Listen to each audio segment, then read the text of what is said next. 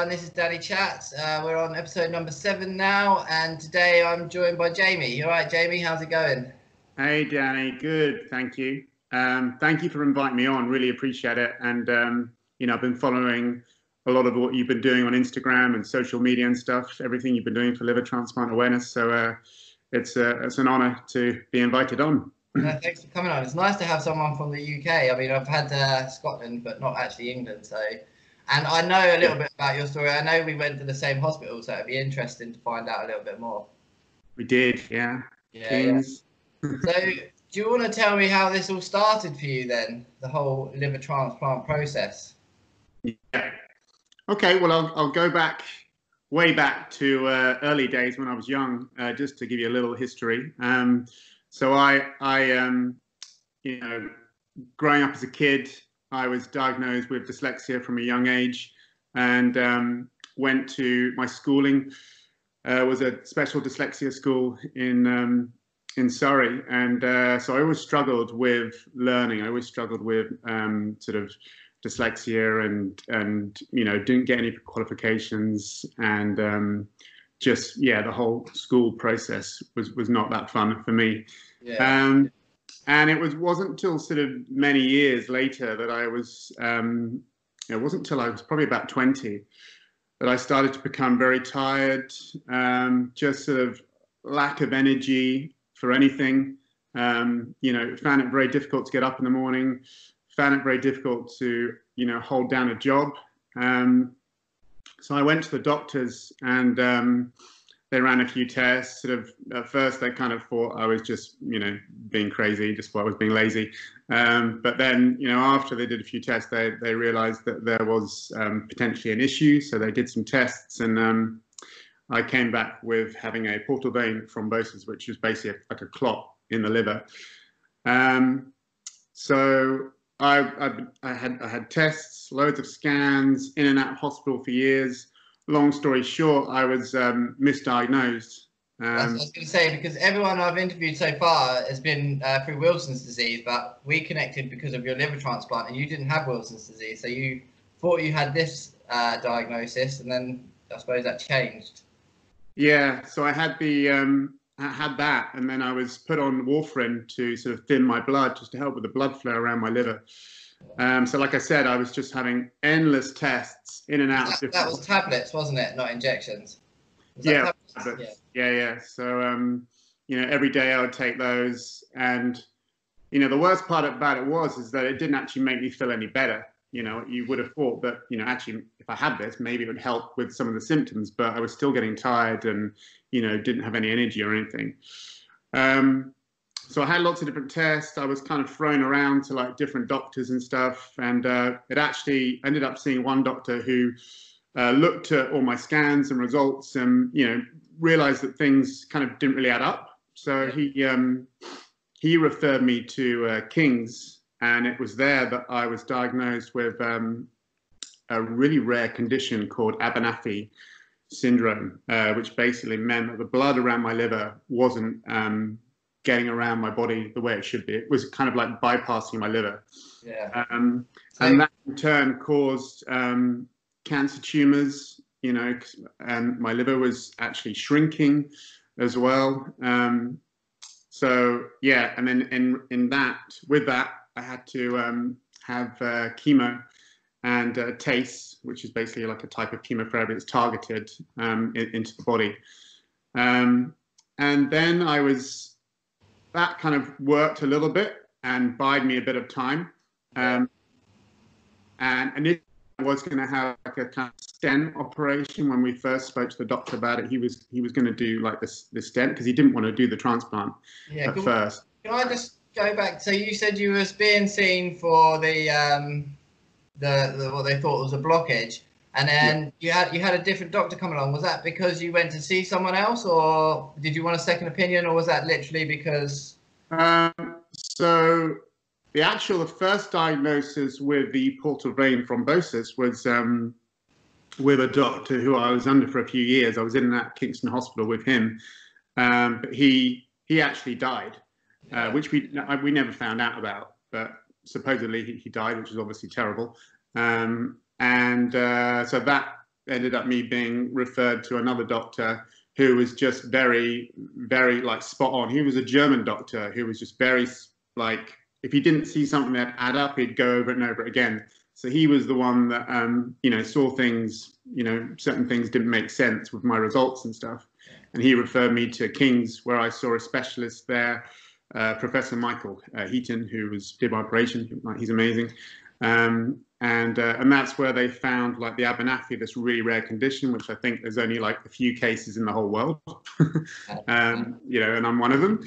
So super special. I bet um, at Kings you uh, at Kings they must have sort of loved you because I know even having Wilson's disease is probably not as rare as what you have, but because it's a medical student college sort of place, you know, they, they bring everyone in to look at you, examine you. Yeah. Well, I had I remember being in hospital. They had had quite a few like um, medical students wanting to interview me and stuff and find yeah, out yeah. a bit more about what it was. Um, yeah, so so yeah, so there was there was that, and then um, so I was. Um, they eventually realised that they couldn't do the stent because they'd realised that my tumours in my liver, the cancer tumours, had grown too much. So they basically said that you know your transplant is the only option, which was obviously really really scary when we. I was going to say this must have been uh, a, a, really sort of um, harrowing time for you, really. Yeah. Well, you know, we felt like I never felt that I was like ill, ill. I just yeah. felt like really, really tired. So I just felt like I was kind of lacking in iron or something, or just you know had some sort of deficiency. I never ever thought it would be as bad as it turned out to be. Um, I bet when you heard the, the cancer, the C word. Um, yeah, I mean, you you you as soon as you hear that, you just think, well, that's it, you know. Yeah, yeah. It's, it's over, kind of thing. You know, your mind goes to the worst case scenario. You start planning your funeral in your head and all that kind of stuff. Um, so yeah, so you know, but luckily I was, you know, 2000, uh, November 2018, I was. Uh, I was saved. You know, I, I was um, I was somewhere else having some tests done, and um, we got a call in the afternoon, and um, my dad took the call.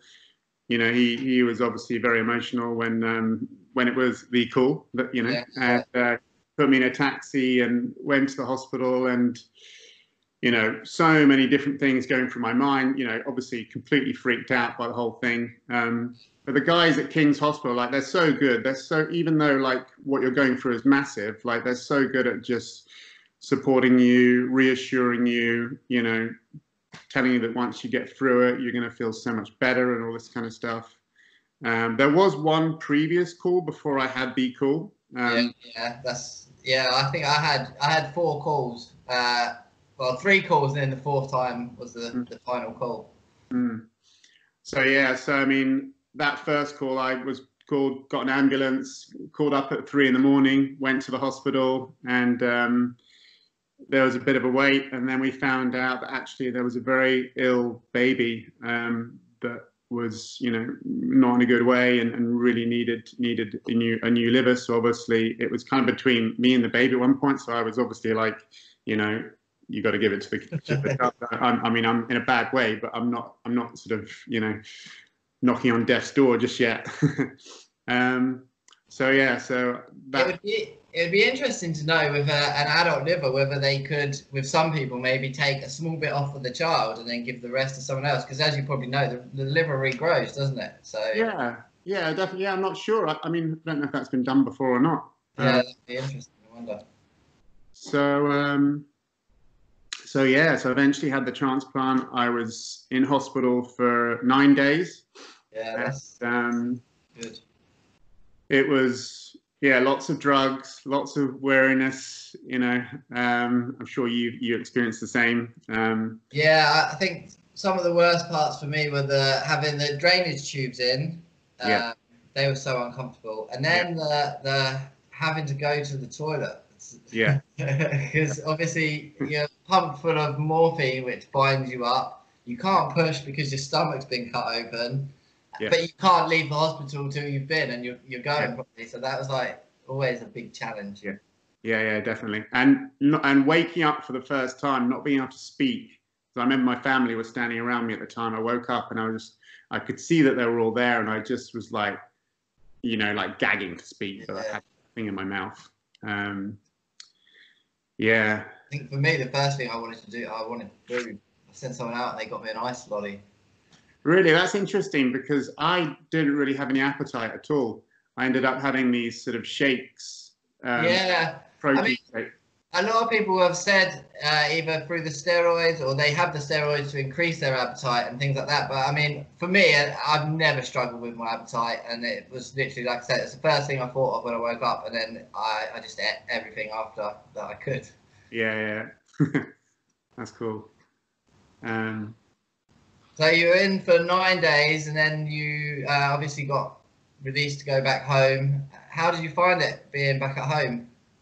Um, so yeah, I mean, being back at home was um, took a while to adjust. It felt. I remember when I the first day I came out of hospital, and it just felt everything was just like wow. Like look at the trees and stuff again, and like just being able to go for a little walk and stuff. Like it was really surreal. It was like you know, not I've ever been in prison, but like the closest I can imagine to like uh, being yeah. in prison or something. How did you find your mobility and stuff was? I mean, uh, for me, the first thing I did was have a bath, and I could get in and out of the bath okay. But in terms of any kind of sitting up at home or standing up too long, it hurt. Uh, I had a friend pop round, and I sent him home after about five minutes because he kept making me laugh, and it was just so painful. Yeah, yeah. So yeah, no, I remember like finding obviously the stomach area really, really painful and finding it difficult. I was kind of hunched over for quite a while. Like, yeah, yeah. I, I couldn't. It was very difficult to stand up straight you're about feeling like almost like you were like ripping that area of your core. You know, it was so Do tight. You have, um, staples or?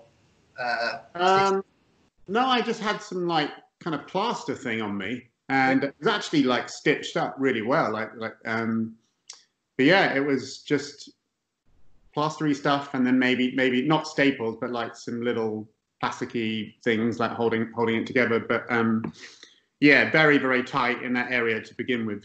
Yeah. Um, and then obviously, uh, I know now that you're doing things like yoga and you run a yoga course and a few other things like that. So obviously now you're a lot more mobile, a lot more flexible. Uh, yeah. So I'm, I'm, I mean, I'm pretty much back to full fitness now. I mean, obviously I'm, I'm back and forth having blood tests just to check everything is okay. Do you go once a year at the moment? Because you're three years post now, aren't you? Is it three years? Um, not quite three years, just under two, I think. Um, yeah, so I um, yeah, I have I have blood tested every three or four months, and then and then you get a call, you know, obviously like you know, just to um, go through it all with you. But it's been all right. The only thing that's been a bit of an issue is my kidney function because of the you know the medication. Obviously, as you know, can can affect your kidneys what a bit. What medication are you actually on? Uh, just the uh, immunosuppressants, so the tacrolimus. Yeah, and I think when you come out of hospital, you were on steroids. I was on I was on like 20 milligrams of steroids. I was on prednisolone. Um, I was on, you know, the stuff that you took for like your stomach. I can't remember what it's called now, just to help with um, gas reflux. Um, um, omeprazole, probably. Yeah. yeah. Like yeah. Um, Did you find that the steroids messed you up in any way? I found the steroids really affected my mood. I was very, very like on edge, yeah, angry, like shouting at my family, my wife, and stuff. And uh, yeah, um, yeah, no, it wasn't wasn't great being on the steroids. yeah. I, I, didn't have any mood swings or anything like that, but um, I had like a sleep paralysis and really struggled sleeping. And I've never had sleep paralysis. It's like um, but one of the nights, I, it was like a demon that came in and sat on my chest. Like it was so visual. I've never had anything like it. But um, I, that soon stopped, and I did so many things I could to try and stop it. Like um, I went to a lavender fields near my house and just filled my bedroom up with lavender and tried right. to get a sleep routine. So yeah, I think that that was the only thing I had from the uh, steroids. I think actually being in hospital, I probably had. That's where I had like all these sort of hallucinations and stuff, and all sorts of voices going on in my head. um, but yeah, so, soon soon wore off though. Yeah, yeah, I bet. And yeah. I, I, as I mentioned that you do yoga, so we'll put a link up to that because um, you run classes and stuff, and from what I've seen, they're really good. Yeah, no, yeah, definitely. It's um, something which is nice to get back into and just. Uh, you know, getting back into doing doing because I really found work hard before the operation. Like I couldn't really function, and you know, energy levels were so low. You know, the things I wanted to do, I couldn't really make happen. So it's just nice to be able to do something that you've got the energy to do now, and um, you know, you can help others as well with it. So it's nice. Yeah, it's good. Mm. And um, so going forward, have you got sort of many plans? Obviously, at the moment, there's not a lot we can do because we're in lockdown. Yeah, no. So uh, we were going to go to Greece in August, but I think that's probably going to be off now. Yeah. Um, so you've, it's you've been on a couple of holidays since the operation, though, have you? Or you been? Yeah, since we went to Greece last year for our honeymoon because um, my wife and I we weren't able to uh, go on a honeymoon when I was on the waiting list, just because you're not allowed to go anywhere. Yeah, uh, yeah thankfully we managed to get married, which was amazing. Um, you got married while you was on the waiting list. Yeah. Wow. Yeah, yeah. So that was yeah. I mean that was quite hard because we were in two minds as to whether we should get married or not because of whether or not I'd get the call. But um, yeah, we went ahead with it, and you know it was yeah, it worked out amazingly. Oh, that's brilliant. That's really good. Yeah, yeah. Because um, for me, being on the waiting list, I didn't have anything to do or anything like that. So it just was, it just felt like my life was fully on hold and I had no control over it or anything. Um, you literally just sort of sat in the air waiting for someone else to to save you, I suppose. Yeah, yeah, definitely. Yeah, no, it's um, it's a tough time, and um, I think what you can do is just do whatever you can to distract yourself, and you know. Um, yeah did you try and keep as fit, obviously, as possible as well? Yeah, so um, I just tried to eat healthy, you know, um, do as much exercise possible, and see now you eat really healthy as well, which is good. Way healthier than I do. I try to, yeah. Try to. um, yeah, so yeah, no, it's definitely important to keep busy. You know, do um, do exercise if you can do exercise. Yeah, yeah. Um, and all those things, you know, just to get your mind away from the future and, you know, what might happen. Do you know anything about your donor? Did they tell you much? Because uh, they told me obviously that uh, uh, I had a young lad. He was, I think he was 21 or 22. So I know he was male and the age. Mm. That's all I know so far. Um, I don't know anything really. I don't, uh, you know, I may have been told something, but I can't quite remember. Um, I'm still due to send my letter. I've written my letter. I need to make sure I get that out. That's that's going to be uh, the next step. But um, that must be an emotional because I've thought about writing my letter. And I planned. Uh, it's coming up now. I'm going to start as well because I wanted to do mine a year after the op. Yeah. Um, and just sitting there thinking about it, sometimes I'm like, oh, yeah. Kind of, it's not daunting, but it just brings up all the emotions. It's hard to know what to write, and what words are the right words to put down. Yeah. Uh, you know, it's uh, you know, you never think you're going to have to write anything like that in your life, do you? You know, writing to someone else's family about their child or daughter's death that saved your life. yeah, yeah, good. So yeah, um, but yeah, and I'm getting, I'm, I'm going to get that out there. Um, it's big, big and important to me. yeah, yeah, I'm sure. Um, uh, so what else? Is there anything that you'd like to especially add, or? Um, just a thank you to like my um, my my doctor, Professor Heaton. You know, if it wasn't for him, like I wouldn't be here today. Like he did amazing, and you know, yeah. has gave us sort of so much hope and reassurance when we were like really really worried. Like you said, um, the whole team at Kings are amazing. Yeah, like and all the nurses and everyone there, they were so good. Like I had quite a few nights where I was just really scared and really upset about what was going to happen, how I was going to you know how long it would take how long i'd be in hospital for like all these you know all these things were going through my mind. And the nurses would just you know they'd give you a hug when you needed it and they'd sit down and have a chat with you if you needed it. So was that was that the first time that you'd really had sort of hospital time? Because uh, for me I, when i was i was in hospital a lot when i was 14 mm. pretty much from 14 to 16 i was in there a lot. And then i've always been going back so to me hospital is like a second home but I suppose to you, if you've not been there or yeah. not. I mean, I was in. I've, I've, obviously been in and out for like scans and stuff, but um, the only other time I was in kind of overnight was when I was having my chemotherapy and stuff. Um, so yeah, I mean that was, and I was in hospital a couple of times because actually um, when I had the Abernethy syndrome, I was um, what's the word? I had encephalopathy or whatever you call it, where it, the basically because the blood flow affects your brain. So I was in a, quite a bad way just before the operation, like um, um, you know, I was getting these brain problems and I was off balance one day and just nearly collapsed. So I ended up in Brighton Hospital for a couple of nights. So yeah, that was that was quite hard. And then when I had the actual chemo, um, yeah. Yeah, I bet the chemo was daunting. Yeah, not a nice experience, you know, um, for anyone to go through because it was chemo and radiotherapy in the end. Yeah. But, yeah, tough one, but got through it. yeah, yeah, yeah. You obviously everyone that's been through this is such strong characters. Everyone I've spoke to, you kind of have to be, don't you? Really? Yeah, I mean, it definitely makes you stronger, and you know, you go, you have some dark days where you know when you're having, you're going through all these things, but you know, you go through that, you have a cry, you know, you you have a bit of a panic, and then you know, you grow and you get stronger for that. I Yeah, think. Um, yeah. Well, thank you very much for coming on. Is there anything else?